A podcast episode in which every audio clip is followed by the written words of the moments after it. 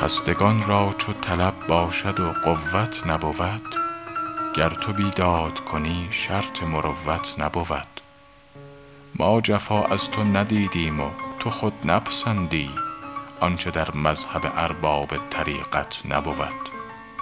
خیره آن دیده که آبش نبرد گریه عشق تیره آن دل که در او شمع محبت نبود. دولت از مرغ همایون طلب و سایه او زانک با زاغ و زغن شهپر دولت نبود. گر مدد خواستم از پیر مغان عیب مکن. شیخ ما گفت که در صومعه همت نبود.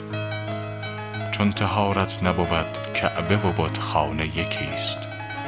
نبود خیر در آن خانه که عصمت نبود. حافظا علم و ادب ورز که در مجلس شاه هر که را نیست ادب لایق صحبت نبود.